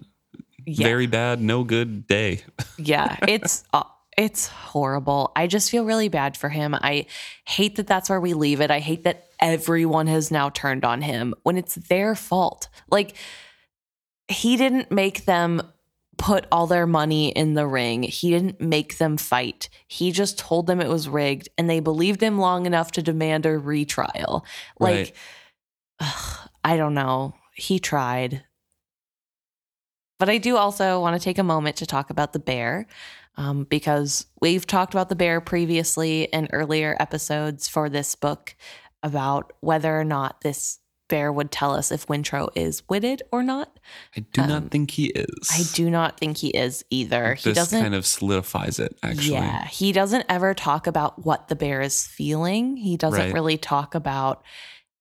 He doesn't even talk about like the attitude of the bear, really. Or emotions. I mean, there's like lumbering is used, but that's just a general description. That's not, you know, like an emotion. I mean, obviously he thinks later that the bear is agitated because it goes on all fours and really attacks. But yeah. I don't think that that's because he can sense the agitation. That's just because it's moving faster. That's just like... Right. I think it's pretty much confirmed he's not now. Yeah. But I do think that the man who had the bear was witted. You do? I do. Because I think the bear was angry because it could sense the fear of its owner, of the people turning, and like, it was like a defense thing. Because why else would it be upset? I just don't think. I don't think that. Well, I guess it's possible, but I personally don't think a member of the old blood would hobble their own animal. Even to like make money like that, because it wouldn't be it's not an even partnership then, right? Because money isn't something that the bear needs or wants. Money gets the bear a house and food, potentially. I guess it's just, I really don't think, I just don't think it would be chained up and have the hobble on the back legs. And I just think it would just be it's a little bit too much and a little bit too cruel for a witted person who's sharing the emotions. Well, if the hobble is loose and always taken off whenever they're not around people. Sure, you know what I mean? There definitely could be, you know, he definitely could be witted, definitely could have accommodations and come to an agreement with the partner and, you know, make that arrangement with them and do the scam together. Definitely possible. Do I think it's probable? Personally, no, I don't think he is. Well, I think, just to rebut you, I think you're thinking about it as old blood, and that's one culture's version of sharing blood with animals. True, or definitely. This. And I don't think that would be what this is, because that's not the same culture. So potentially there isn't that like one with nature hippie feel to this group's version. Yeah, it's definitely possible. I just think it's hard to do... it's hard to get away from that because you are sharing emotions and minds, like we talked about before with Wintrow and Vivacia's bond. It's deeper than just a friendship, right? It's right. Intimacy, and like I said, they could have come to that agreement, and they could be like, "Hey, let's do a scam together, so I can get money, and we can be more comfortable as partners." As what partners? I mean, but I don't think it's a one-way thing. I don't see any way that. Well, hear me out then about this also. We don't know that this guy does this all the time. We don't fair. Know. He could just be trying to get fair to get them on a boat somewhere else. Yeah, it's definitely possible. Like I said, any sort of arrangement could have been made. It's not out of the realm of possibility. I just don't see even Night Eyes going along with that. Night Eyes doesn't even want to be a dog, you know? And Night Eyes and Fitz have one of the closest relationships. But that's also the type of animal Night Eyes is, right? I guess. If you think about bears are even more I don't care who you are. Because we met one with Black Rolf, right? Right. But was she I don't care who you are? I mean, I feel like bears in general have the kind of reputation of being protectors and willing to go. I don't know. It just I guess dogs are supposed to be loyal, right? But I feel like a mama bear would do anything for its cubs, and if that's sort of the relationship vibe with their share partner, do anything to keep you safe. I don't know. It's not my headcanon, but okay. Technically somebody could write fanfic of just those two as the main characters, you know, right? Having a little scene before they got off on a boat on the main island or the mainland somewhere, off on their adventures. Just not my headcanon, I guess. Okay. But yeah, just you don't think it's a real dragon on the Barrens. Well, fair enough. But either way, that concludes the chapter. Yeah. A very long 50-page chapter. Yeah. 53 pages online. This is going to be another 2-hour plus episode, I think. We'll see how much it edits down, but we're definitely, I think, over 2 hours right now. So, oof. It won't get easier. Yeah. These chapters are long for this series. That's true. Maybe second book will be better. Probably not. It's just a lot of perspectives to get in. Yeah, I'll have to look at the number of chapters because the book lengths are very similar, but the number of chapters compared to the first books, I'm not sure. Kind of wondering if they shorten up later. I think next chapter is a bit shorter, at least. So there are 36 chapters in this one. I think there's 32 in the other ones, right? There's 36 in this one. So the chapters must shorten up then, eventually. They have to, right? Please, they have to. I guess the length could be longer for these ones, but I think they're about the same. So yeah, I don't know how many pages are in the other one, but there's 800 something in this. I think there's less. Well, next chapter should be a shorter one, I think. So we'll get back with Kennit on there. He's going back to Divvytown. So if you have anything, any thoughts about Wintrow, his relationship with the skill, with Sa, his kind of split. His morality divide here, the stupidity of the crew, anything with Althea and what she is going through and her, her mindset and thinking of nothing and trying to think of nothing and get through the tasks, please let us know. Right. You can reach us at isfitshappy@gmail.com or you can message us on isfitshappy at Facebook, Instagram, and we are still on Twitter as well. Yes, yeah. So, as long as it exists. So thanks so much for tuning in. Hope to see you next week.